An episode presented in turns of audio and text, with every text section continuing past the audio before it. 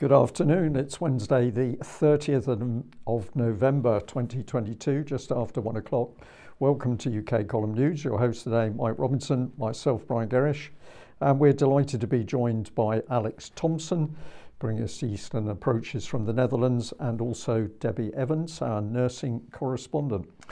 Okay, we'll get straight on with uh, digital identity. And uh, here we go. Uh, well, it's Britain plus Ukraine, apparently. So the UK and Ukraine today are agreeing a groundbreaking new digital trade agreement, which is going to help Ukraine rebuild its economy and support livelihoods following Russia's illegal invasion, according to the press release. It's fantastic stuff. Uh, so Kemi Badenoch uh, and Ukraine's first deputy prime minister are getting together uh, and uh, this is following a world leading agreement with Singapore, which was finalised earlier in the year. Uh, and the, the, negotiators worked at record pace uh, with Ukrainian counterparts to deliver a deal after the Ukrainian government highlighted the important role Ukraine's first ever digitally focused trade agreement could play in bolstering the country's economy.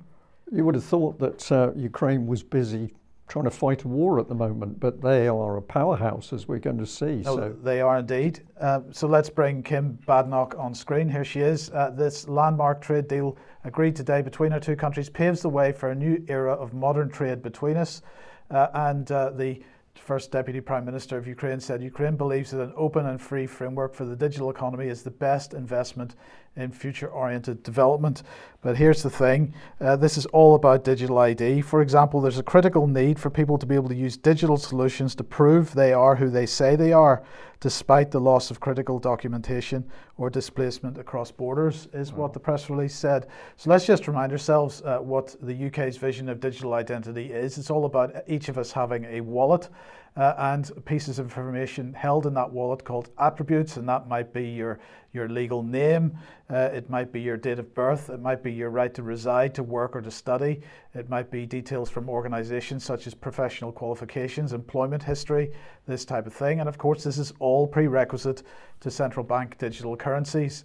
Uh, and uh, it's all been, we've all been softened up for this uh, throughout the COVID uh, process. Um, now, of course, it doesn't all go terribly well. Uh, sometimes it goes to hell, and this is a story from Australia from a few weeks ago uh, in Security Week. Hackers leak Australian health records on dark web. This is five, uh, sorry, 10 million customers customers of the Australian health uh, insurer. Uh, Medibank, Medibank yeah. Uh, and apparently Medibank released a spreadsheet which contained passwords uh, to which enabled people, the, the hackers in inverted commas, to access this data for 10 million customers. That's now doing the rounds on the dark web. I just want to remind everybody to have a look at these articles on the UK column website on this. So we've got this one from Mark Edwards in 2017, Mark of the Beast, Digital Identity and the Cashless Cartel. Uh, we've got The Race is On, a new digital financial identity for every global citizen from Bernice Bartels in 2017. Uh, Entry Point uh, from Bernice Bartels in 2017. And of course, and Vanessa's article, COVID-19, the big pharma players behind UK government lockdown from 2020, which uh, covers this topic as well. So nobody's going to be saying that the UK column didn't warn them. No, indeed. Uh, but in the meantime, uh, of course, yesterday was announced that the new version of the online safety bill is uh, coming online. Uh, and uh, well, this is the Telegraph article here. Social media giants face multi million pound fines if they fail to ban child accounts. Uh, and the reason I'm highlighting this article is because actually, once you get halfway down the page, you discover that it's written by, or the main part of it is written by Michelle Donelan, the Culture Secretary. And the title of that is Our Values Should Be Dictated by Us, Not Silicon Valley. So let's just briefly have a look at what she's saying. When I became Digital Secretary, she says, I set a red line on the child protection measures in the bill, vowing to protect and strengthen them. When it returns, the bill will contain even stronger protections from children for children combined with user rights protections for adults that inject genuine choice for users. Uh, I've also strengthened the legislation to ha- help tackle absurd situation we have with age limits. Some platforms claim they don't allow anyone under 13. Any parent will tell you that this is nonsense. Some platforms claim not to allow children, but simultaneously have adverts targeting children. Uh, the legislation now compels companies to be much clearer about how they enforce their own age limits. Now, how are they going to do that? This is going to require some form of digital ID, and this is really what this is all about. So, the legal but harmful clauses in the bill, in my view, violated the rights of adults to choose what legal speech they see and hear. Uh, sorry, say and see.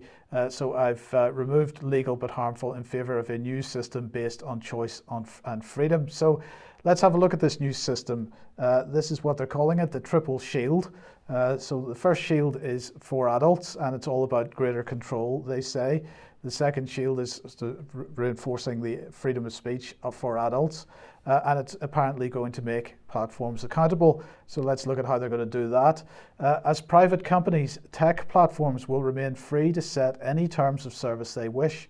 The changes mean companies must keep their promises to users and consistently enforce their user safety policies once and for all.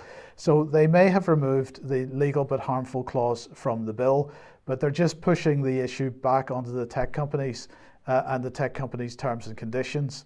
Uh, so there'll be no statutory uh, requirement for dealing with legal but har- legal but harmful content uh, unless it's part of the terms and conditions. Let's continue.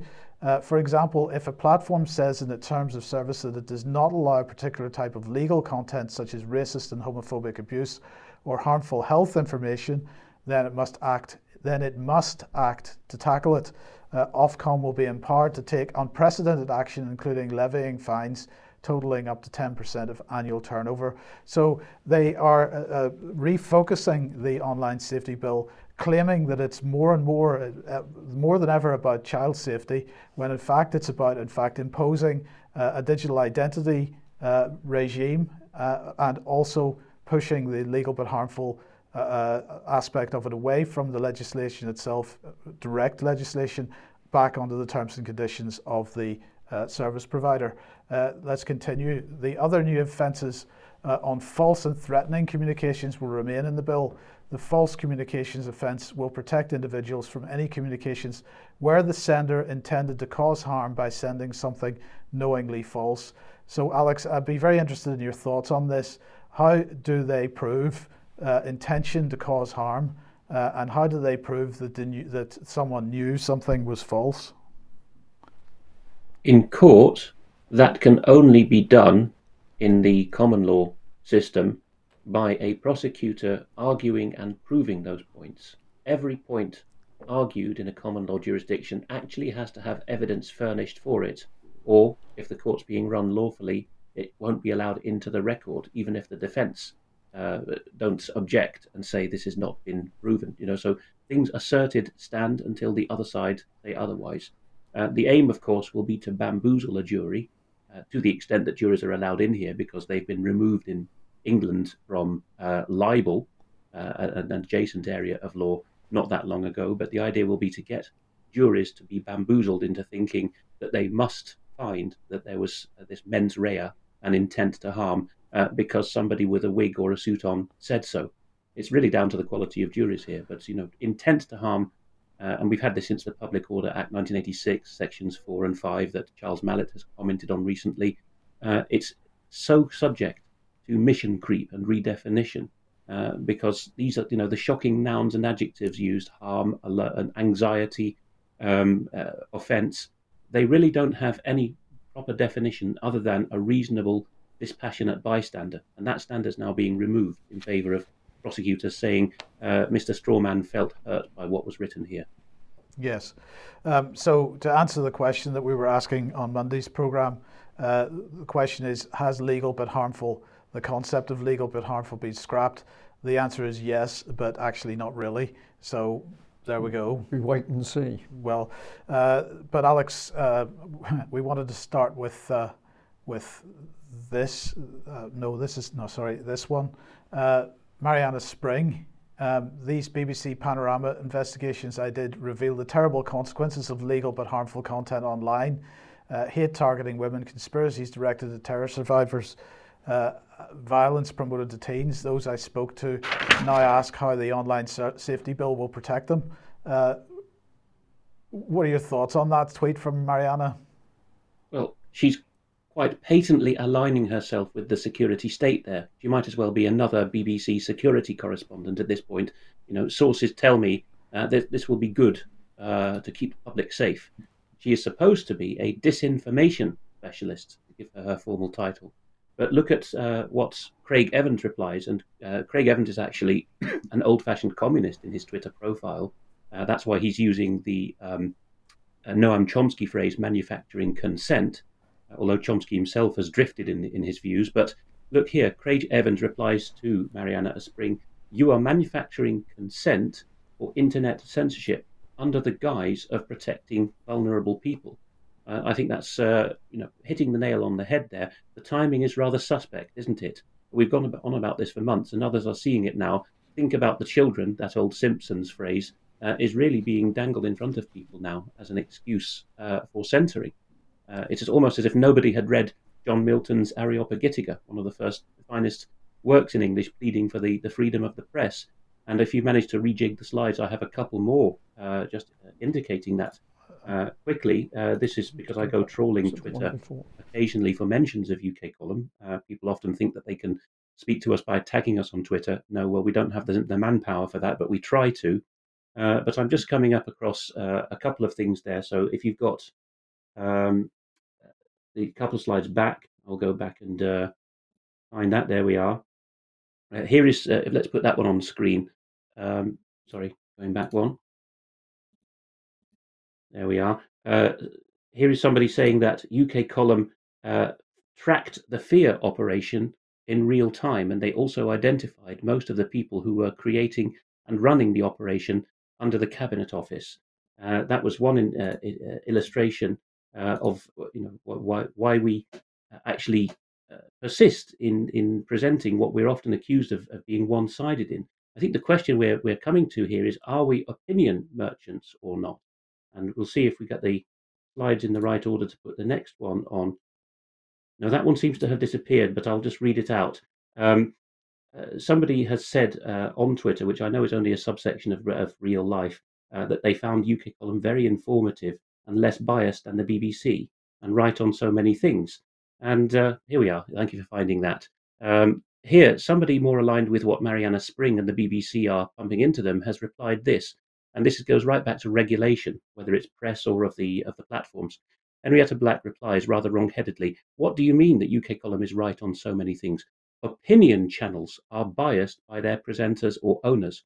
Without being a member of a regulatory body, or in this new version that you just presented, Mike, without being under the umbrella of a self-censoring tech platform, no one can call them out for being biased, which they clearly are.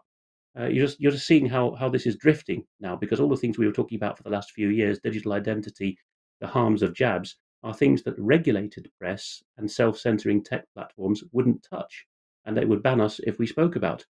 So the, the things are getting a bit circular. And one more that belongs with that uh, section is the one that people have got a, a preview of of the uh, uh the Canadian member of Parliament. Uh, well, in, in first we have this one, Andy Hewitt, says that it's incredible, and this is because we were not regulated uh, by uh, corrupt and and self-serving regulators. It's incredible how spot on with our analysis we were from the outset, and that was regard with regard to COVID being declared a high consequence infectious disease, and then that being removed four days before the first lockdown or lock up, as uh, as as they'd keen to call it. Uh, Here's another one uh, from someone abroad. You have to be outside the UK to realize how much we're all manipulated by the media. Think of that tweet there and its timing by Marianna Spring. We're constantly lied to, says Nazar Kular. In, in uh, amplification of that, Christina Ashcroft says, exactly, listen to UK column news. That's where the truth is. This sentiment is clearly being shared by a lot of people. And this, I think, uh, sorry, uh, uh, we've got out of sequence, but there was also a Canadian MP uh, very recently, you know, saying in Parliament uh, that there are no such things as new media. Uh, everything that's uh, come on to the news scene online in the last few years, she says, is opinion only. So this is really this regulatory capture has even affected the minds of parliamentarians who set the standards, uh, and in Britain we have the same. Hence the current framing.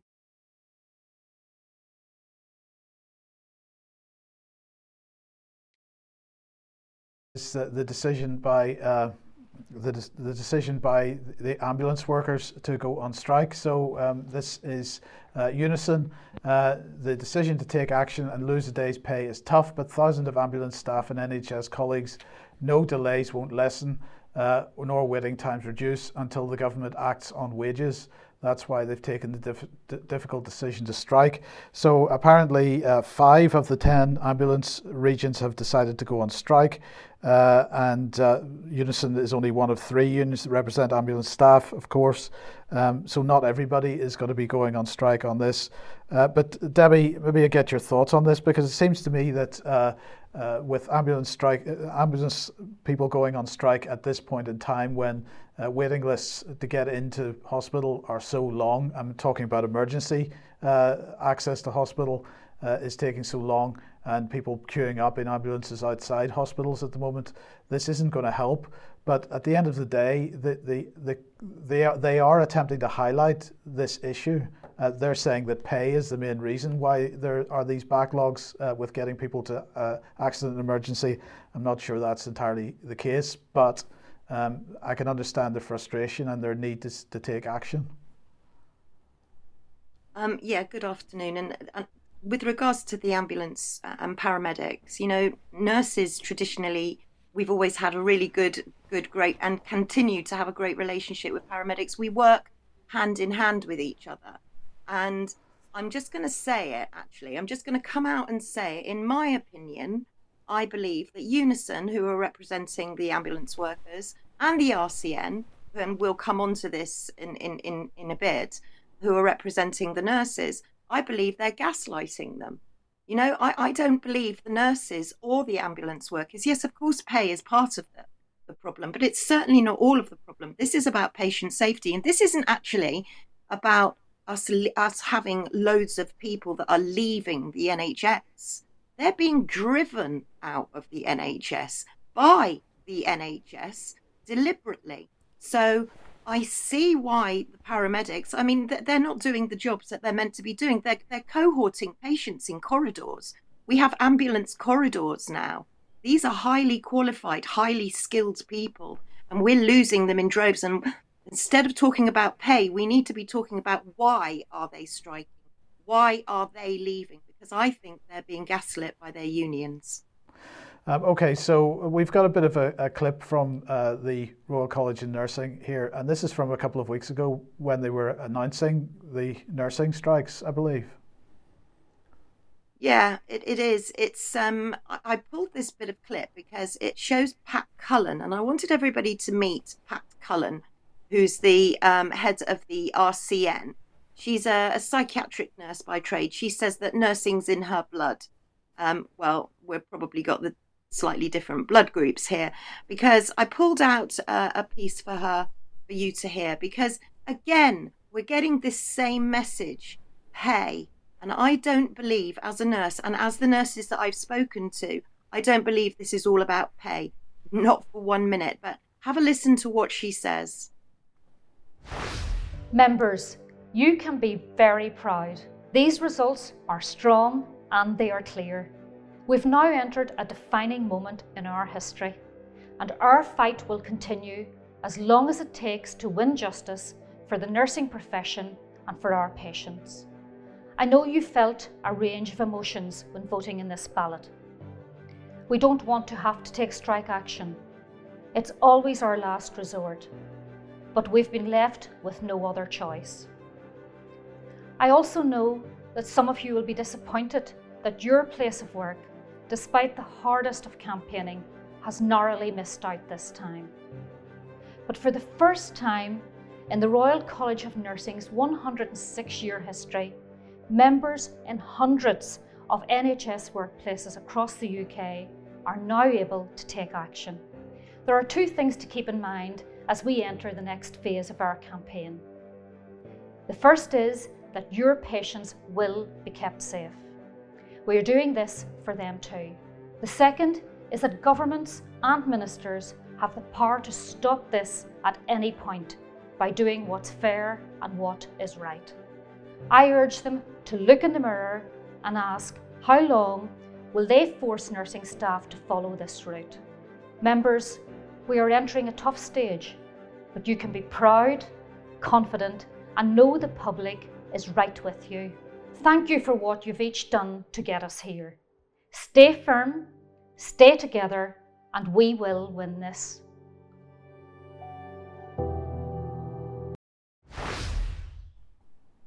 Now, Pat Cullen is about to leave. So she, in my opinion, is gaslighting and then she's going to disappear.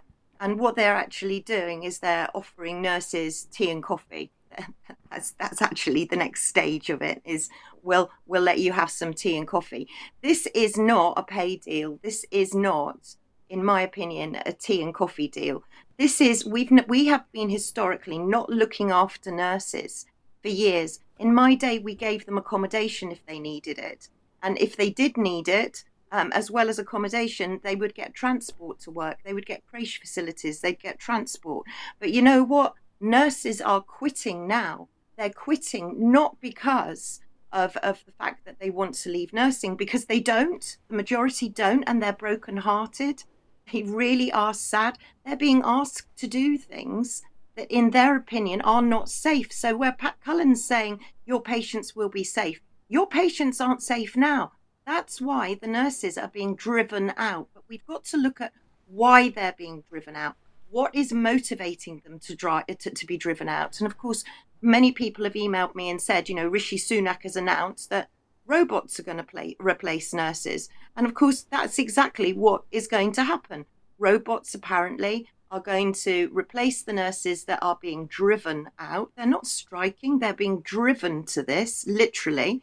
And then if we go one stage on, we can see that actually the Guardian, thank goodness, has highlighted patient safety. So for once, we've got patient safety on the headlines, but this is really what the deal's about. But oh, don't panic. Let's bring the army in. Well, really? Bringing the army in? Most, we've got armies of nurses out here, armies of nurses like me that can't get back into the NHS because it, there's so much paperwork, it's so bureaucratic. And to be honest, I would be kicking off the second I walked onto a ward because I wouldn't be able to, to keep stum. I'd have to be able to practice safely, and that's not what nurses can do. Nurses need to be looked after, so do paramedics. Paramedics' job is not to look after patients in A&E corridor. They're highly skilled people. So if we're not going to bring the army in, who else are we going to bring in? Oh, I know. Let's bring in the international nurses and the refugee nurses. We'll actually train those up. Now, this is very concerning for a number of reasons. Um, I've spoken very recently to Roy Lilley, and uh, Roy Lilley is a very wise man. Uh, um, some of the things we may disagree with, but on this, this is absolutely Nepalese nurses are being are being recruited in from the United Kingdom and yet it's on a World Health Organization. Not that I think that much of the World Health Organization. However, it's on a WHO red list, which means that there aren't enough Nepalese nurses in Nepal to service their population. So they're not really allowed to be shipped out to different countries, but for some reason we've we've shipped them out. But not only that, we're getting transition nurses. So we're getting nurses in from Nigeria, we're getting migrant nurses, refugee nurses, all of these people to replace the nurses, our homegrown nurses that are being driven out. And of course, these these inexperienced, possibly underqualified nurses that may not be able to speak English won't be able to challenge the system like us old school nurses would like to do. So, you know, this is getting beyond a joke. And we've even got to the point now where we're telling GPs or GPs are telling patients to call a cab. Don't don't wait for an ambulance. Call an Uber. Well, you know what? If you're on the floor, you've had a stroke, you've had a heart attack, how are you going to get in the back of a cab? Does a cab have a blue light on it? What happens if the driver's distracted? Has anybody thought this through? It's completely insane. I mean, what more can I say? I mean, this is going to be a Christmas that we'll never forget because there isn't going to be, well, the health service has gone, but what there is left is is is also going to be gone in December, just before Christmas, at Overwhelm. Uh, Debbie, if I may, I'll just respond to that and say, in my opinion, this has been extremely well thought thought through because the objective is to create the chaos and the breakdown in the NHS. This is another step that's being taken to create that breakdown. So it's deliberate, it's calculated, it's orchestrated. And if we remember some years ago, the um, uh, Tory Danny Kruger spoke out publicly. It was reported certainly in The Guardian when he said that the Tories planned to introduce a period of what they called creative destruction in the public sector. And what he explained um, around that statement was the idea was to have transformational change, but first you had to destroy existing arrangements. And this is what the Tories under Rishi Sunak now are doing. But this policy has been running for a great many years. Uh, but don't worry, it, don't worry, it's all fine because here we go. Uh, injecting hope, uh, the race for COVID 19 vaccine. If you were unconvinced about how fantastic COVID 19 vaccines have been, uh, you just need to go to this event. It's being held at the Science Museum. Uh, and it's all about how do you develop a vaccine quickly and effectively to combat a global pandemic. And the really wonderful thing, and I hope everybody understands. This, uh, this is this little section is dripping with sarcasm, but the really wonderful thing about this event is that there is a uh, a centerpiece, a, a sculpture of made of multiple layers of glass of a coronavirus. Uh, for you to go and see, and you can see it in it, all its three-dimensional glory. It's going to be fantastic. Who's behind this? Uh, well, it is the Wellcome Trust and also the Huo Family, uh, well, Alex can correct me if I've pronounced that, pronounced that incorrectly, Family Foundation uh, are the major funders uh, for this. But it's not just for the UK, it's going other places as well. It's going to Delhi, it's going to China, it's going to other places, um, and it's all about injecting hope. So I hope everybody is uh, suitably impressed. Well, this, this is another psychological mind game. Debbie's used the expression gaslighting twice, but we know that the government is using applied psychology to uh, change the way people think and behave.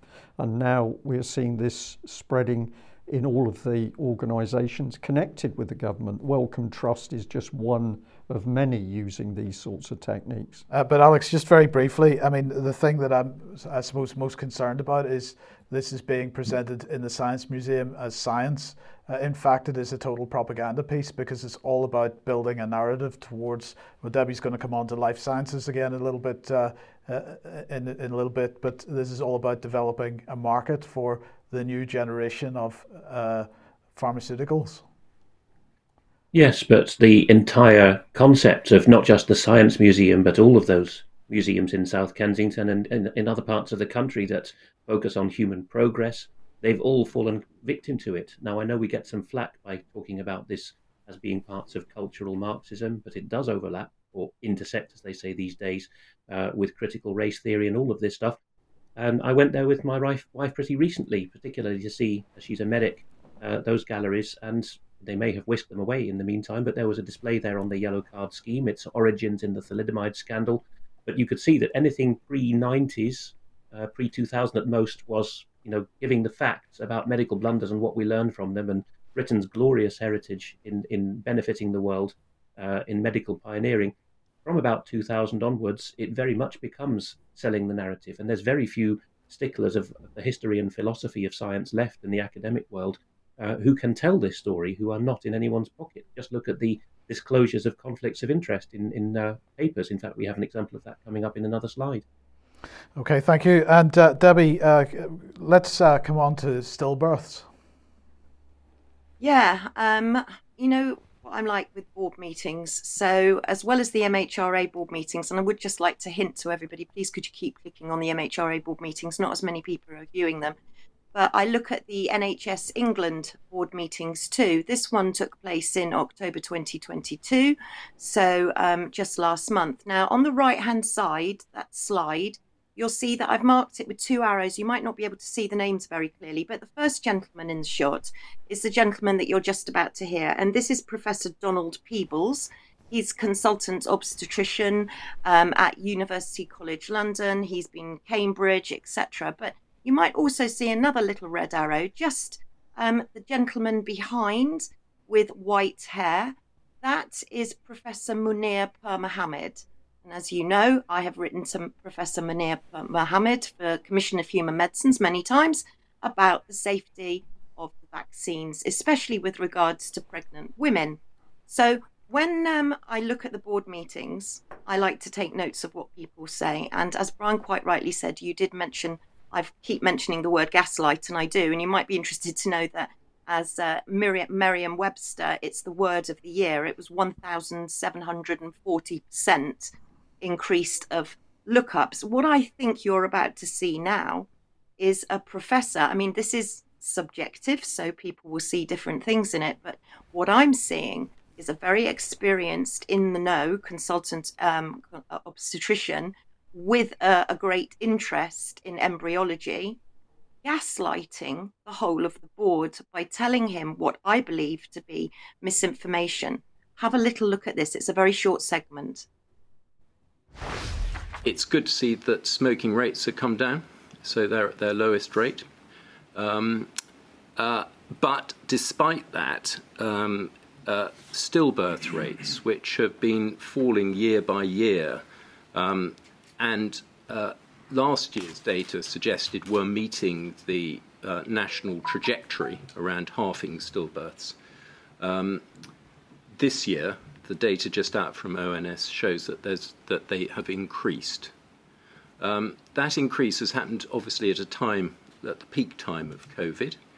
Um, I think we would be very cautious about identifying any sp- particular cause of that increase in stillbirths. But of course, there is the effect of COVID itself, um, and then the access of mums uh, to services uh, as a result of COVID, women being anxious about coming into services. And we know that services were running at very, very depleted uh, workforce levels. If that is all correct, then uh, one would anticipate that the stillbirth uh, rates uh, will continue to fall in subsequent years. But I think we have to wait and see. And it does uh, make us think about the importance of vaccination um, here and in this particular group because it's mums who have severe COVID, and we know from last time round that those were the, the ones who, who were not. Thank you.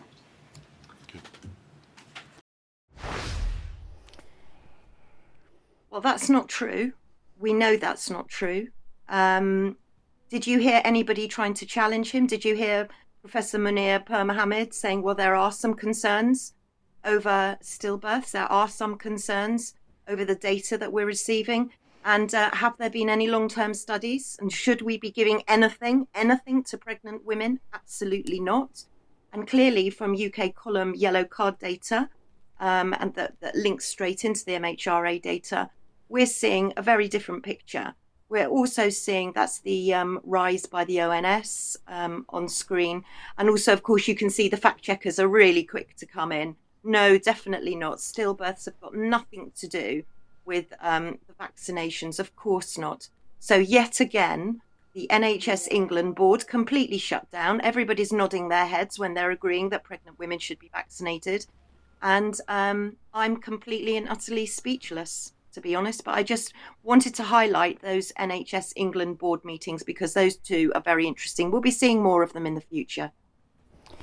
Okay, uh, Debbie, thank you for that. Well, other people are clearly speechless or at least speaking out. I just picked up on a couple of clips uh, from social media. So the one on the left, if we bring it on screen, Justin Trudeau, it's safe, it's easy, it's free. Find out how you can keep your COVID 19 vaccinations up to date. Uh, but on the right, uh, we're going in a different direction. Uh, we've got Christine Anderson um, saying this is how they're playing it now question mark US government posts study on official website which concludes adverse effects from mRNA injections due to stress caused by anti-vaxxers. Now I took the trouble to follow that through and we go to the US National Library of Medicine and this report is absolutely real. COVID-19 vaccinations and the misinterpretation of perceived side effects clarity on the safety of vaccines. And if we get into the abstract, which is what you can see uh, easily on screen, uh, you quickly find um, a statement where it's talking about uh, stress and restriction of arteries. Uh, but the key bit is, is this. Therefore, if subjects are panicked, concerned, stressed, or scared of the vaccination, their arteries will constrict and become smaller in and around the time of receiving the vaccine, this biological mechanism, the constriction of veins, arteries, and vessels under mental stress, is the most likely cause for where there has been blood clots, strokes, heart attacks, dizziness, fainting, blurred vision, loss of smell and taste that may have been experienced shortly after vaccine administration. So the person could not believe that who tweeted this out. I can believe it because we're now starting to see desperate attempts to actually uh, obfuscate the clear evidence showing the risks of vaccinations. But I have to say, this one really takes the biscuit, Mike. Mm. And uh, let's bring this one up on screen. And thank you very much to a UK column viewer for sending this through.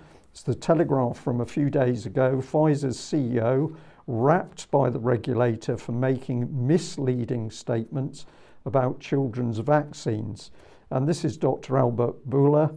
Um, and um, he was uh, commenting uh, on schools. He said COVID in schools is thriving, adding this is disturbing significantly the educational system, and there are kids that will have severe symptoms.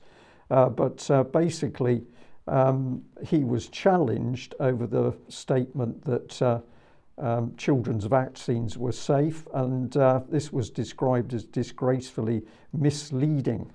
So it does appear that uh, comment from the public and others is starting to hit hit hit home. Yes. Okay. If you like what the UK column does and you would like to support us, uh, please head over to community.ukcolumn.org. There are options to help us out there, uh, or you could pick something up at the UK column shop, including Christmas voucher, perhaps for a membership for a friend or family. Very good idea. Uh, but please do share material you find on the various platforms. Okay, now once again, we're reminding people that in France, there's a lot of people doing their bit to warn about the dangers of COVID uh, vaccinations. So we put up this poster for an event which is actually planned in a number of uh, different areas across France on the 10th of December 2022. Uh, you can freeze your screen to have a look at some of the detail here. I was only able just to take a couple of short clips from their paperwork in English explaining what they're trying to do. But this is clearly a very laudable um, uh, event where people are trying to get as much information out about potential dangers of vaccines as they can. So well done to the people in France. Uh, and Alex, it appears that uh, the UK column has appeared on Rightmove. Yes, for those outside Britain, this is one of the most popular platforms on which people can get their properties sold. In this case, a two bedroom apartment uh, in a beautiful avenue in the amusingly named Bristol neighbourhood of Coombe Dingle, which uh, is not fiction, it's a, a, real place. They have some funny place names around Bristol. Uh, and as you can see there in this uh, bit of an acquired taste, as the person tweeting it uh, uh, this, this lime green walled modern you know, high spec uh, living room in the apartment. Uh, there's a rather large flat screen TV on the wall. And look, there's UK column playing, which, uh, according to the tweeter here, Al Dare, is probably the first time we featured in a real estate adverts. Sadly, the apartment does not come with its own Brian and Mike, so the new owner will have to tune into UK column for themselves. Lucky and before I forget to mention the conflict of interest, uh, Brian had spotted the same piece as me. Uh, that uh, National Institute of Health paper on uh, mental stress being the, supposedly the cause of, of jab ill effects. The conflict of interest statement that was published at the top of that paper is that the author, Raymond D. Palmer, is Chief Science Officer of Full Spectrum Biologics. Uh, clearly, a uh, completely irrelevant conflict of interest in writing that paper. Uh, a couple more things I've spotted. Really, these are very just much en passant. The Crown Prosecution Service, the uh, England and Wales um, uh, prosecutor on behalf of the state, has come up with uh, a ridiculous piece in a Northern Irish case that's, or at least it's been published in Northern Ireland because the man's from there. The Belfast newsletter's picked up on it. People can read those details at any time. I'm not going to go through the the awful um, uh, arguments the CPS uses here to say that it's no longer appropriate to quote the Bible in public. I put it in mentions simply to say that it's David Icke, and not just an author in his platform, but I understand he personally writes the headlines and the memes for other people's submissions there. He is not a Christian, and he's bothered to feature this. And this is after several years of finding that Christians concerned about the loss of liberty would often say to me, uh, UK Column and Brian Gerrish need to dissociate themselves and repudiate David Icke, and then they would be taken seriously by Christians. And look, it's davidicke.com uh, that's noticing this uh, that the Crown Prosecution Service as is, as Icke's uh, and his fellow author here correctly say, a cult-owned prosecution service. Uh, one more mention, which is really something I'm going to have to try to focus on another time, but there is a Dutch blog called Bowman and Boss Substack, uh, which has uh, published a long piece now on Dutch freedom of information requests, WOB being the Dutch acronym for FOI. Uh, and they're finding that the National Counterterrorism Coordinating Body, NCTV, which Vanessa recently reported on for us, has been at its job for a decade, and it's basically made itself the third, the newest, and the most com- uh, comprehensive uh, of the intelligence agencies. And it seems that it, uh, it has a right to spy on political parties and all kinds of things unconstitutionally. So the Dutch are making quite a lot of progress in unearthing that, and we'll be trying to cover that in future. Okay, uh, and where does that take us to? The Australian government, uh, Department of Health and Aged Care. Yes, one more mention for me, which I put in largely because Debbie's on with us. There, there is not much at federal level in the Australian system in healthcare, but they do have a Department of Health and Aged Care. And during this month, November 2022, uh, somebody whose name has been blacked out at that Federal Department of Health has replied to a questioner on whether the Australian government has established a medical indemnity scheme for health professionals admin, administering COVID 19 vaccines? And they reply, well, no, we haven't, but we have, under the former federal government, established a no fault scheme instead, which has been just short of a year in operation. Uh, and they're, they're doing this so that uh, support, uh, that, so that they can support increased participation by health professionals in the COVID 19 vaccination rollout. No concern for patient safety there as on, on face value at all. Just simply, we're telling doctors, nurses, and volunteers uh, you have complete indemnity uh, because we want you to jab more people, not because we think it's better for the public. And the TGA there is the Australian equivalent of the MHRA. It's the Therapeutic Goods Administration, and they throw in for good measure. We're closely monitoring the safety of COVID 19 vaccines. And then they give a fob off one line reply to the other question about informed consent. So yeah. possibly Debbie will have a quick comment in passing there on this. Okay. Oh, well, patient safety, very quickly. Just patient safety, the whole subject of patient safety, yet again, we're bringing that, that term up. Yes. Okay, thank you very much for that section. Well, let's switch across to Ukraine, and we're going to go straight into uh, two little video clips from Channel 4, report from in the trenches at Kramatorsk, and this was by the Channel 4 journalist Lindsay Hilsum. Now, I've got to say that this lady has put herself uh, in the front line, and uh, we have to give her absolute credit for that. Uh, but let's have a little look at part of the report. We've taken this out of a slightly longer report. Let's have a look at it and uh, see what she has to say.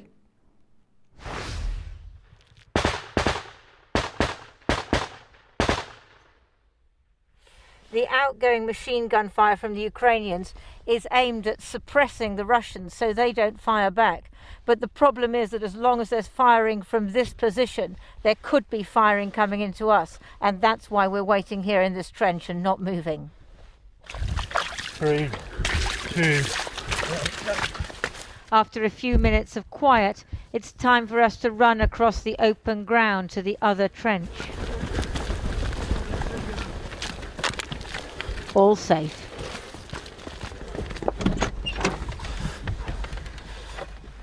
And now down into the safety of the soldiers' sleeping quarters, which are warm and cosy, a necessity not a luxury, because they need to keep kit dry. And Vadim has a companion. We have a friend. no. Olyenka, the kitten, is just two months old. She is a good warrior. She's a good yeah. fighter. Mouse. Oh, she gets the mice. Yeah, yeah. Life in Ukraine will be tough this winter, and nowhere tougher than the trenches of Donetsk. The risk is only too clear. But Ukrainian soldiers know why they're fighting and what they must endure to win. It's perfectly possible that this trench warfare is going to continue through the winter without either side making any notable advances. Well, my point on this, of course, uh, relatively quiet area of the front, so the public watching led to believe that that is the situation on the front, whereas the reality on the front is absolute bloodshed and carnage, particularly around Bakhmut.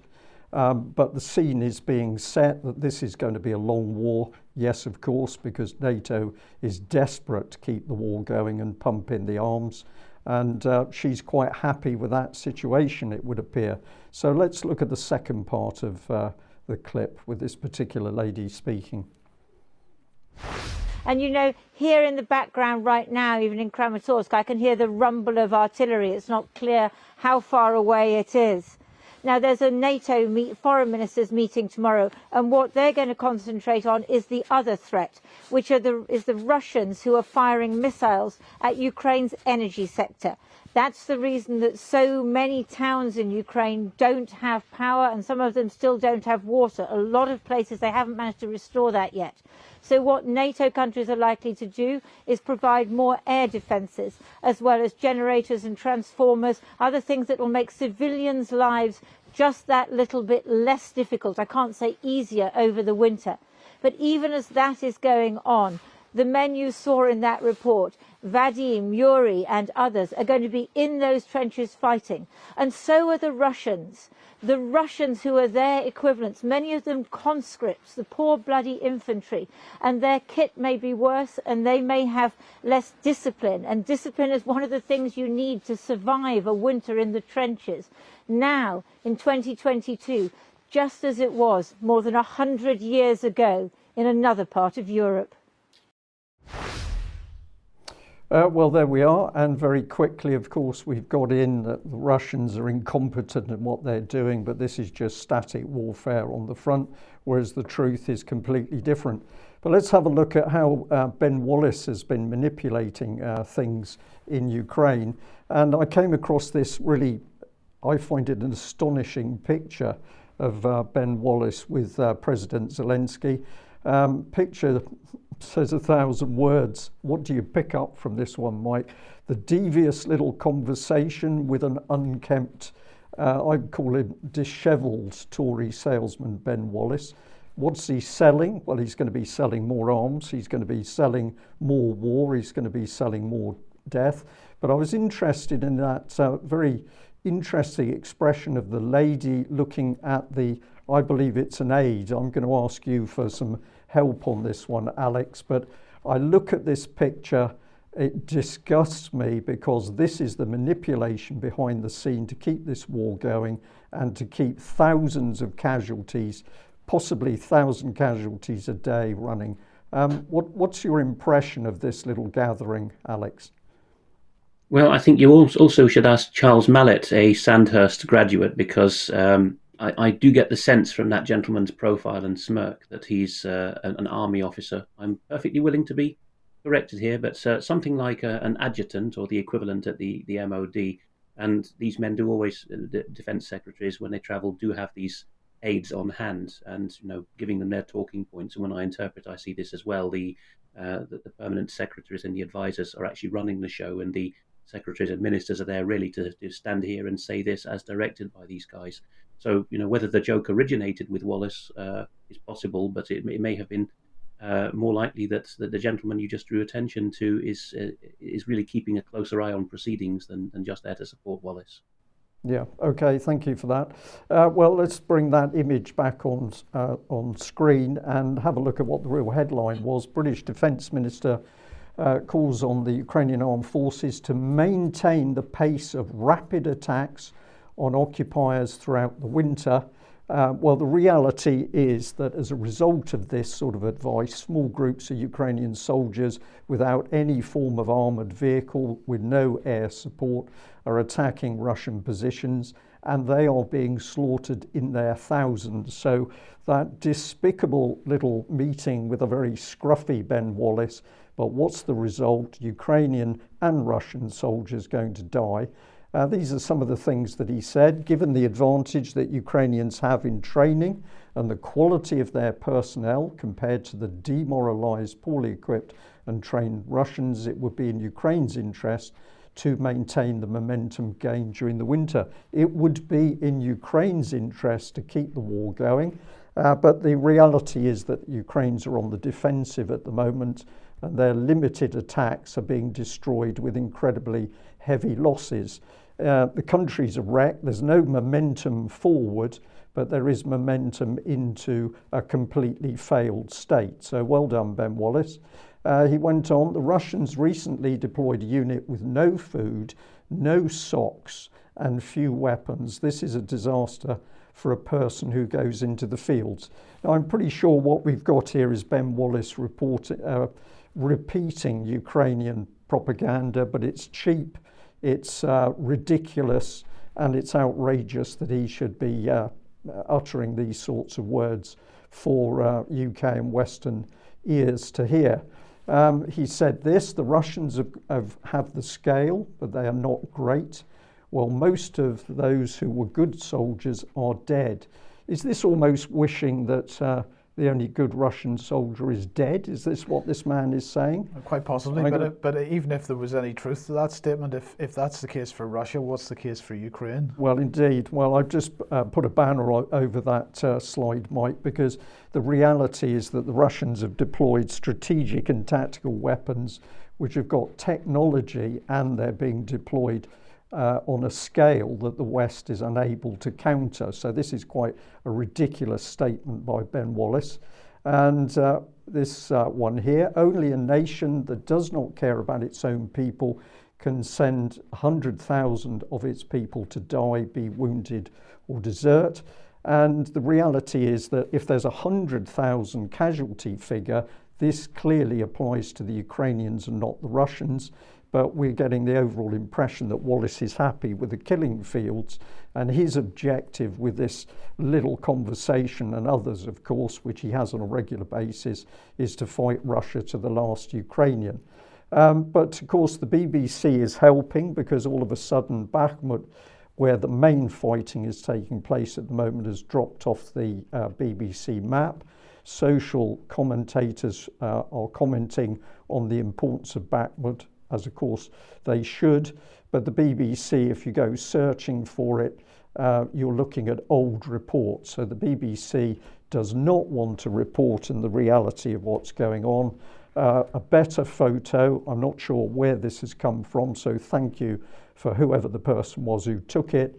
But basically, um, Ukraine is now talking about a tenfold increase in dead and injured. So that Channel 4 report at the beginning giving completely the wrong impression of what's happening. And uh, this would mean a tenfold increase, would mean possibly a thousand dead Ukrainians a day. Uh, meanwhile, Mike, I think you're going to show the suits who are the people helping keep this war going. Well, indeed, as Lindsay Hilsum said uh, in her report, uh, the um, foreign ministers meeting of NATO taking place yesterday and today in uh, Bucharest in Romania. Uh, and uh, so they're discussing their long term objectives for enhancing NATO's defences. Uh, they're strengthening their support for Ukraine, apparently, or at least they're talking about how they're going to do that. And they're talking about how they're going to enhance their long term resilience. Uh, now, Finland and Sweden are there. Uh, this is their first foreign ministerial meeting as NATO invitees, and this is ahead of their accession to the alliance. Uh, and uh, that means that their membership takes NATO to 32 countries. So no expansion, uh, no expansionist uh, uh, expansionism going on there at all. Moldova is joining the meeting as for, at foreign minister level for the first time in history, uh, and the foreign ministers of Bosnia and Herzegovina and also the foreign minister of, of Georgia also to be present at this meeting because they're discussing their ongoing cooperation with NATO. Um, so uh, I just wanted to show this still from uh, the NATO uh, sort of press pack, uh, and I just think Jens Stoltenberg. Well, gormless is the word that springs to mind there, Brian. He, he does not look competent, and in fact, his actions demonstrate that he's not competent. Uh, he's also looking jaded, Mike. I think the pressure is beginning to tell. But you don't want anybody who's too bright. You just need the puppet who will stand up and, and make the report that uh, the really powerful people want. So I think Stoltenberg is beginning to fail here. Yes. Okay, well, let's come back on the scene of the war. A couple of days ago, we reported on the BBC, uh, which had a statement about NATO. And uh, what did it say? It said this that NATO is not training Ukrainian soldiers or providing Kiev with military support as an organization. Now, we said this was an absolute ridiculous claim because it's quite clear that NATO is doing everything it can to assist this uh, war. Um, but uh, before we comment further, let's have a look at this little video clip of the Ukrainian Foreign Minister, Mr. Kuleba uh, speaking. Iris, uh, Hawks, Patriots, and we need transformers. When we have transformers and generators, we can uh, restore our system, our energy grid, and provide people with decent living conditions, which President Putin is trying to deprive them of. When we have air defense systems, we will be able to protect this infrastructure from the next Russian missile strikes, and they are definitely to come. Unfortunately, this is the reality that we have to prepare for. So, in a nutshell, Patriots and Transformers is what Ukraine needs the most, and we're discussing it here in Bucharest at the NATO Ministerial. So this says it all. When you've got a need, you go straight to NATO, but NATO claims it isn't really involved, but what a ridiculous request that over 50% of the national electricity infrastructure destroyed, and you're now going to get portable generators to solve the problem. Uh, this is a report from Radio Free Europe. Uh, NATO chief expects allies to step up air defence to support uh, Ukraine. Well, this is pure rhetoric because um, the West, whether it's the US or UK, NATO or the EU, has run out of weapons in volume and capability. This is obvious, it's being reported in many places by national media as well as international media, and so presumably Jens Stoltenberg doesn't understand what's happening, Mike. Well, and indeed, as we mentioned on Monday's programme, uh, Ben Wallace acknowledging that fact. Uh, Alex has a comment. We got time? Uh, please do. Yes. It is not just uh, weapons that the West has run out of. Heads of state and government in Western Europe are now openly saying we have run out of space and we have run out of money for Ukrainian support. 12 of the 16 Bundesländer, federal states in Germany, are not taking in any more Ukrainian refugees. Did you see that reported in the BBC? No. Well, no, of course not. Uh, well, let's um, let's bring Jens back up on screen because another headline here: NATO foreign ministers set to address more support, and uh, he's talking about rebuilding the Ukrainian power power system. But of course, at the moment, the Russians are targeting that deliberately to undermine the Ukrainian war effort. And uh, what does Stoltenberg think is going to happen if any of it is repaired? It's going to be destroyed again. So, once again, we showed this as well, but this is how he's being ridiculed on social media, and quite rightly so. But let's have a look at wider cooperation uh, with NATO. And uh, if people go to the NATO site, uh, we start to see amazing things here. Um, so, in this uh, particular paragraph, we're talking about building Ukraine's capabilities and interoperability with NATO forces. So, to say that there is no uh, partnership between Ukraine and NATO is simply ridiculous. Uh, but if we go down, we see a whole plethora of different initiatives, different sorts of warfare, command and control. And this really shows how big uh, this interaction with Ukraine is. And of course, the assistance is both lethal and non lethal. Uh, if we, um, well, okay, that makes the claim not credible, which uh, we've already said. Uh, but we can also go in this direction where NATO appears to also be handling funds. And we've got a number of different trust funds here. Uh, if we pop uh, this one up on screen, this is to do with getting rid of weapons and mines, which was apparently happening uh, back in the uh, in 2010. Uh, uh, but if we follow it through, although there's claims that NATO has been helping to demilitarize uh, Ukraine, uh, the reality is clearly false because if we come to this segment where it's talking about butterfly mines, Ukraine has been using these in the battle in the Donbass, and so clearly NATO has failed on this particular funded program. But this is where we get where it becomes very interesting. Are we just dealing with NATO or are we dealing with an embryonic uh, one world military system? Because here's partners within NATO cooperation. Leave people to have a look at the nations uh, listed on screen, but a great number of them. Or we could go to another group, which is partners across the globe. Or we can come into NATO's Mediterranean dialogue and the Eastern, East, sorry, Istanbul Cooperation Initiative. So it appears that really we have a world military system coming together under NATO, and it's very easy to see this from their own uh, documentation. Um, social media uh, commentators uh, coming in here. Uh, pointing out that, of course, the Ukrainians just expecting more and more supplies to come in. And uh, they're also pointing out that, of course, if NATO puts in more weapons, even if it's got their own operators with it, those are going to be destroyed. Uh, but it's not only the weapons, it's soft loans. And uh, this was some detail from Ukrainian news. And uh, let's have a look at the figures here. A loan of up to 100 million euros in that particular one.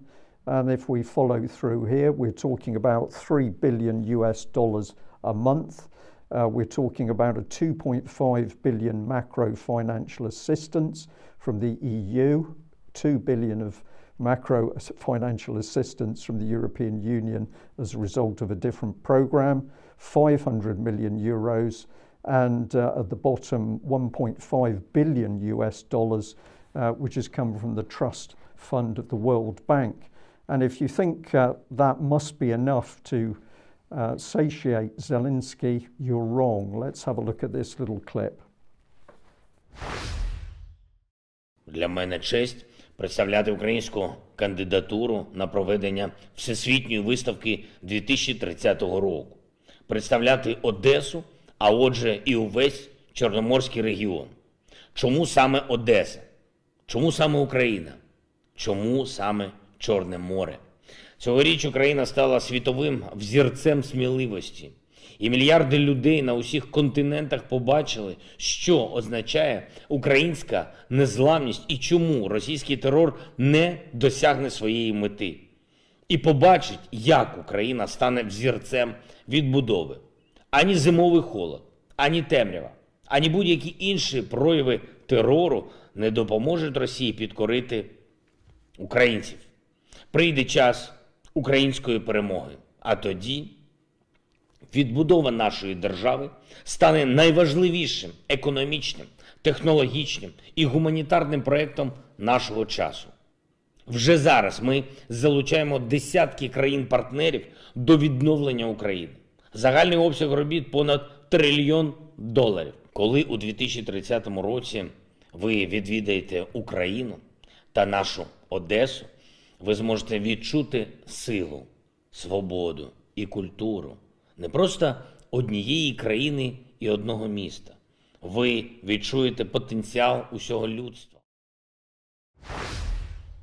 So, uh, Alex, I'll just come back to you on that. Is that a is that a comedy script? Is it a comedy script? I'm not sure, but a trillion it would seem to fit with all the other evidence we've got. It, it's about three registers below formal Ukrainian. He's not a native speaker. He made a big d- deal of that before he was elected president. He was saying, "Can can us Russian speakers be left alone to live in peace in this country?" Uh, his his choice of words is odd in Ukrainian, talking about nashu Odessa, our Ukraine, and that gravelly voice. I know he's got his wartime act, but you know he's sounding like one of these Soviet era singers of balladi. There, you know, give me my smoke and let me out of the clink. It's a it's a particular gravelly voice he's putting on to be a you know a hero. Of course, he specializes in entertainment, but no, I, I think that was not directly scripted for him, but he has in mind certain Soviet era sort of gulag folk hero uh, singer models in his mind as as his, he uh, you know uh, reels off his patter. Okay, well, we don't know whether a, a trillion is reality. Is that clip real? Uh, what we do know is that if we look at all the other documentation, vast amounts of money being pumped into Ukraine together with the arms, and very little over control, uh, very, uh, very little oversight over what has gone where, be it the weapons or the money. Um, Alex. We're going to do a very quick segment in uh, Brazil because we have the fortune of a translator having contacted me uh, and has done a very good job uh, gisting what's been going on since the contested election result, uh, in which uh, Jair Bolsonaro, of course, was booted out in favor of Lula, the uh, socialist challenger. And people will remember that Alexandre de Moraes, the Supreme Court head who also sits in the electoral tribunal, is basically judge, jury, and executioner. He's taken on the role of all three branches of government. And uh, in, the, in Brazil, they also talk about the, the, military being the fourth pillar, making four branches.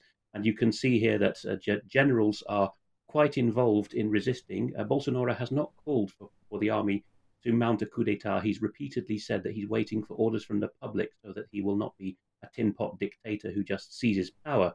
Uh, but here we have uh, a gist by our viewer uh, Jair Bolsonaro was meeting with General Braga Netto and commanders of all three service branches. Um, in a WhatsApp group, General Netto stated that Brazil is experiencing a serious political impasse, especially with the confirmation of an illegal and fraudulent electoral process imposed by the Supreme uh, uh Supreme Court and the Electoral Tribunal.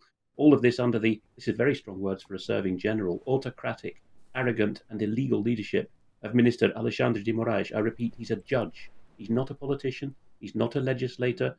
Uh, he's uh, he's not anything else other than a judge. But he's giving orders to police and all kinds of stuff. Uh, let's see more examples uh, of that. We've got here um, uh, a, a, a, video which is playing silently in the background as I read what's going on. These are all the people whom de Moraes, through his two courts, has silenced.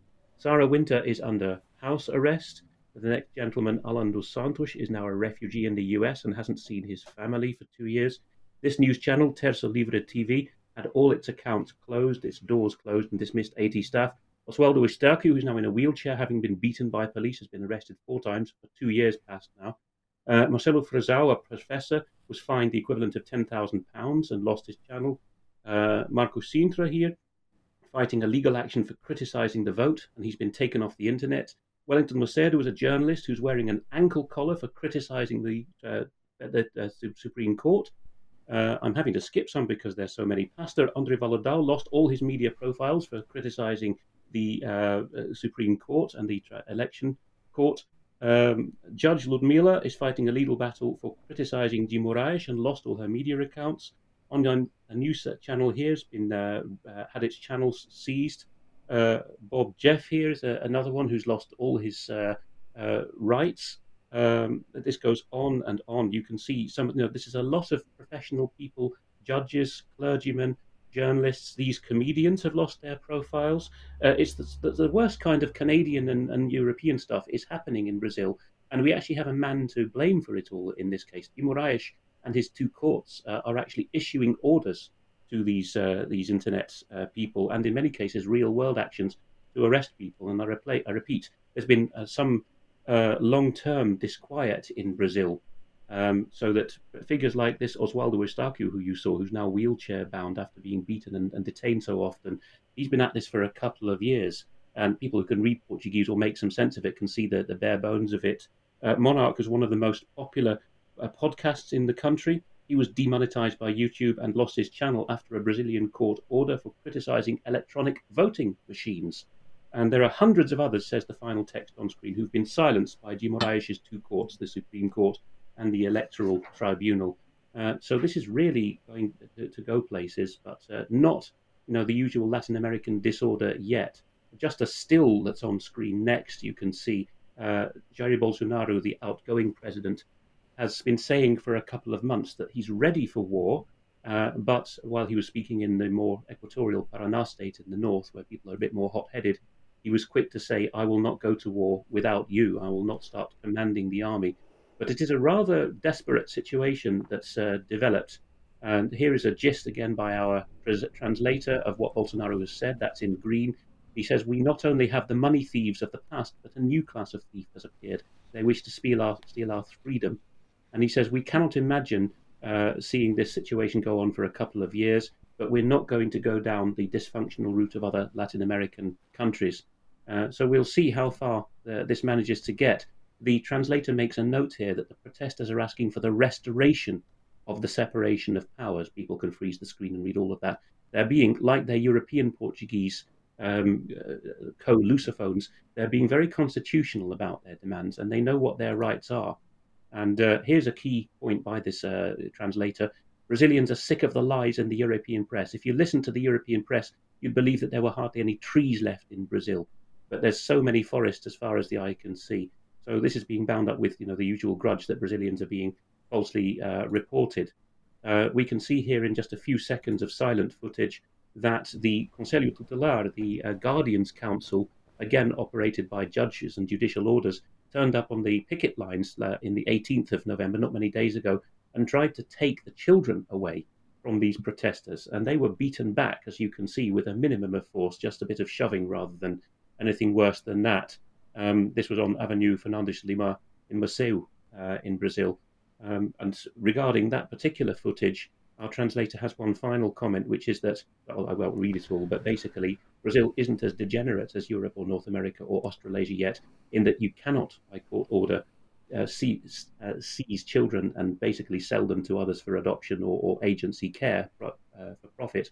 All they can do is uh, give the children from the parents to the grandparents. So some states, as, as the translator writes, are on Bolsonaro's uh, side. Um, quite a desperate situation, but we would encourage people in other language areas who are, share my profession of translator to send me more or less ready-made material, and if we judge it, I'm sure it will be up to spec, we'll very gladly feature it as I'm running short of time with all the other things I do for UK Column now to go fishing for foreign language material myself. Okay, thank you for that, Alex. Uh, now let's uh, come back to the issue of life sciences. Debbie, and we were talking about this on Monday, uh, but you want to highlight the model for the future? Yeah, I would like to because um, it's now been announced that the government's going to use a vaccine task, task force approach which means they're going to invest 113 million pounds into research. Now, this is research, folks. This isn't help or therapies or any kind of support. This is just research. So, cutting edge research, cancer, mental health, obesity, and addiction is what we're going to go for.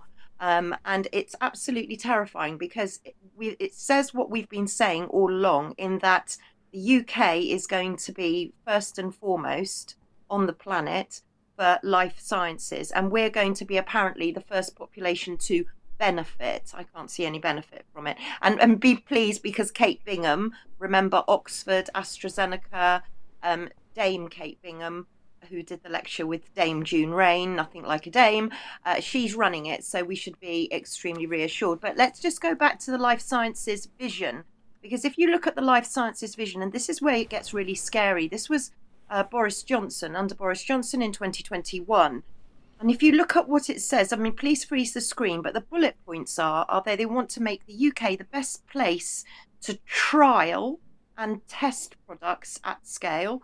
The NHS will be the biggest driver of innovation. They'll adopt new policies at population scale using new technology and they'll create a business environment for life sciences companies. And of course, the firepower of the City of London um, is going to be um, in the centre of this as well. But who's who's actually in charge of it? So if we actually go and look at who been who's been writing this, along with Boris Johnson, we can see a few familiar names. We can see Professor Sir John Bell, who's the um, professor of medicine at Oxford. We've got Sajid Javid, we've got Kwasi Kwarteng, Lord David Prior, and Sir Jonathan Symonds. Now, I'm not going to go into depth in, into this, but I just want you to know that these are teaming up with the NHS and the MHRA. So basically, the UK is exactly what we've said it is, is an experimental laboratory, and we are the lab rats. But if we just go one one frame on and look at the preconditions for success, because that's where it gets really interesting. And I want you to find this empowering because it says that the NHS is critical to the delivery of nearly every element of the vision, the life sciences vision. It also says the UK is punching above its weight globally, but we are second and third in the university stakes. So you can see Harvard's number one and Cambridge and Oxford two and three. It says the NHS has potentially the richest longitudinal health data in the world. But more importantly, and this is where it gets exciting, I think, because it should empower absolutely everyone, it says the life sciences vision can only achieve it with the support of the public, NHS, and patients. So, this is what we've been saying right from the get go. And I know it's a very quick whiz through life sciences, but I just want you to.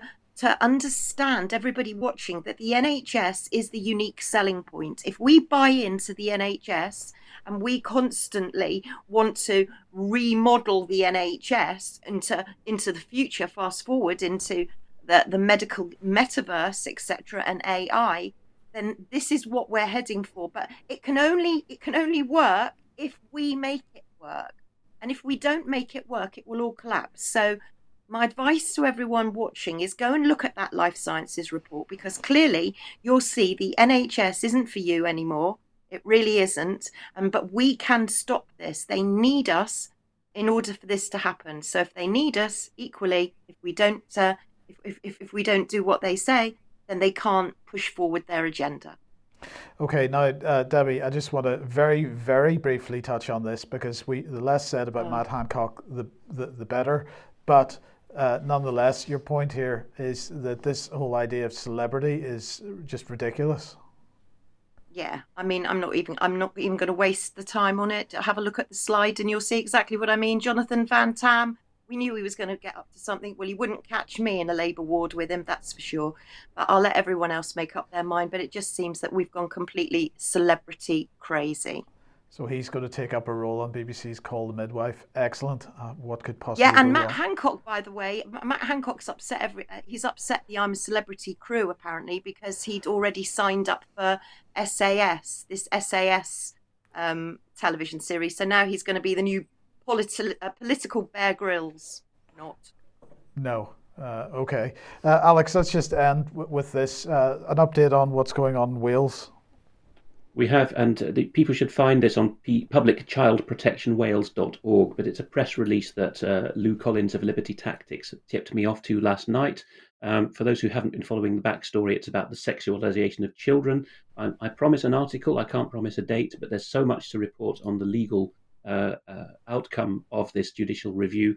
Uh, let's just whiz through this. Um, a judicial review doesn't have cross examination or oral evidence, so it was two days. Paul Diamond was the barrister who represented the 5,000 people summarized by five petitioners for this judicial review and really conducted himself magnificently. No solicitor or pre-trial lawyer could be found in the whole of Wales to take this on. It was too hot.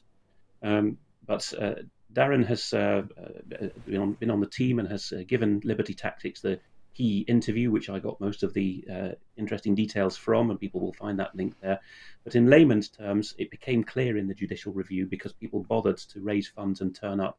It became clear that the Welsh government had overstepped the mark, and all the people who were sniffing, this is only Muslims who won't uh, adapt to our way of life, or uh, have you read the curriculum? There's nothing in there about sexualizing three year olds. This is what the judicial, judicial review flushed out. The Welsh government had no benchmarks, the curriculum hadn't been written, and they were just leaving it to UNESCO uh, to set the detail. And that was exactly the point of the judicial review. The written uh, uh, verdict, of course, will take some weeks uh, to, to come out. And on the second day, uh, the Welsh government defended itself, and they did a very sheepish and poor job. Uh, made some extraordinary claims, the key one of which was that until human rights legislation of our generation parents never had any rights to decide what their children were taught at school. This is how, far gone the thinking has gone now in the in the Welsh government and other devolved um, um, administrations and in England too. Uh, the Welsh government will be continuing to ignore its will at the will of the people, says PCP Wales, but it's done us an indirect favour by in putting these statements on record for the public, which is a key thing about judicial review. This is now English case law, whatever happens. Uh, they go on to say that the closive proceedings allowed Paul Diamond for the uh, petitioners representing the Welsh mothers uh, to refute the government's claims of misinformation. You'll recall a whole think tank was set up to call everyone right wing extremists who were concerned about this in Wales. And the whole school approach, the lack of parental choice, uh, gender ideology, and queer theory. This has all been read into the record. And the final part of the uh, slide is particularly of interest to those in the legal fraternity who are wondering whether they're and wrestling with their conscience should I step up to the plate in such cases? Well, you should because, as they correctly write, uh, write in the final heading of the PCP Wales uh, press summary, we won the day we stood up. We changed the world the day we stood together. Uh, and you can, quite literally, like Mr. Bar- uh, Paul Diamond, the barrister here, you can walk out of uh, court to a hero's welcome while the uh, government side literally file out the back sheepishly, uh, getting booed by the crowd. If only you'll do your duty, you will be amazed how much support the public will have for you. And uh, I think that takes us on to one finally, doesn't it? A couple of memes here. Here is Dr. Tedros of the World Health Organization changing his tune uh, in, a, in a satire variant, of course. In May, he's saying the jab offers you 95 protection. In June, he says 70% protection. In July, 50% protection. In August, he says it doesn't protect you, but it reduces the spread. In September, he says, well, it doesn't actually reduce the spread either, but it does reduce the severity of the symptoms. In October, he says, it doesn't reduce the severity of the symptoms, but it does reduce hospitalizations. That's to protect the NHS. In November, it doesn't reduce hospitalizations either, but it means you're not going to die. And the prediction is that next month, Dr. Tedros will say, you die if you take the jab, but you do go to heaven. and uh, one more, which is the uh, uh, ever uh, beloved Bob Moran in a, a, new format. He's continuing his his ordinary Twitter and uh, Telegram platform as Bob Moran, but look, he's also involved in notourfuture.org, where he's calling upon people to sign a pledge against digital future, which we've been covering through a digital identity. We've been covering the whole of this episode. Uh, so here we are, the, the future, unless you break through the wall into the sunlit uplands, is quarantine cages, stay safe messages, two hours to curfew warnings, social credit bank, uh, queues for the southern fried crickets stall, uh, and people being herded into the test and jab pod. Well, I'd be with the family whose uh, father has uh, done what men do, and Bob likes to encourage men to be men in his cartoons. He's taken a sledgehammer hammer, and he's busted a hole through the wall. Yeah, brilliant. Thank you, Alex. Yeah, excellent. Uh, well, a good point to end on. And uh, yes, can we also emphasise the tremendous work that the ladies in Wales have done uh, to stand up against this appalling religious and sex education? And I'm quite sure if more mums and dads across the country really understood what's coming. And of course, most of the um, origins of, of that education have come from the UN. Uh, but if they knew about it, they would also be standing up. So we'll ask our viewers and listeners to help us spread the word. Back in a couple of minutes for some extra. Okay, we will see you then. Thank you for joining us. Bye bye.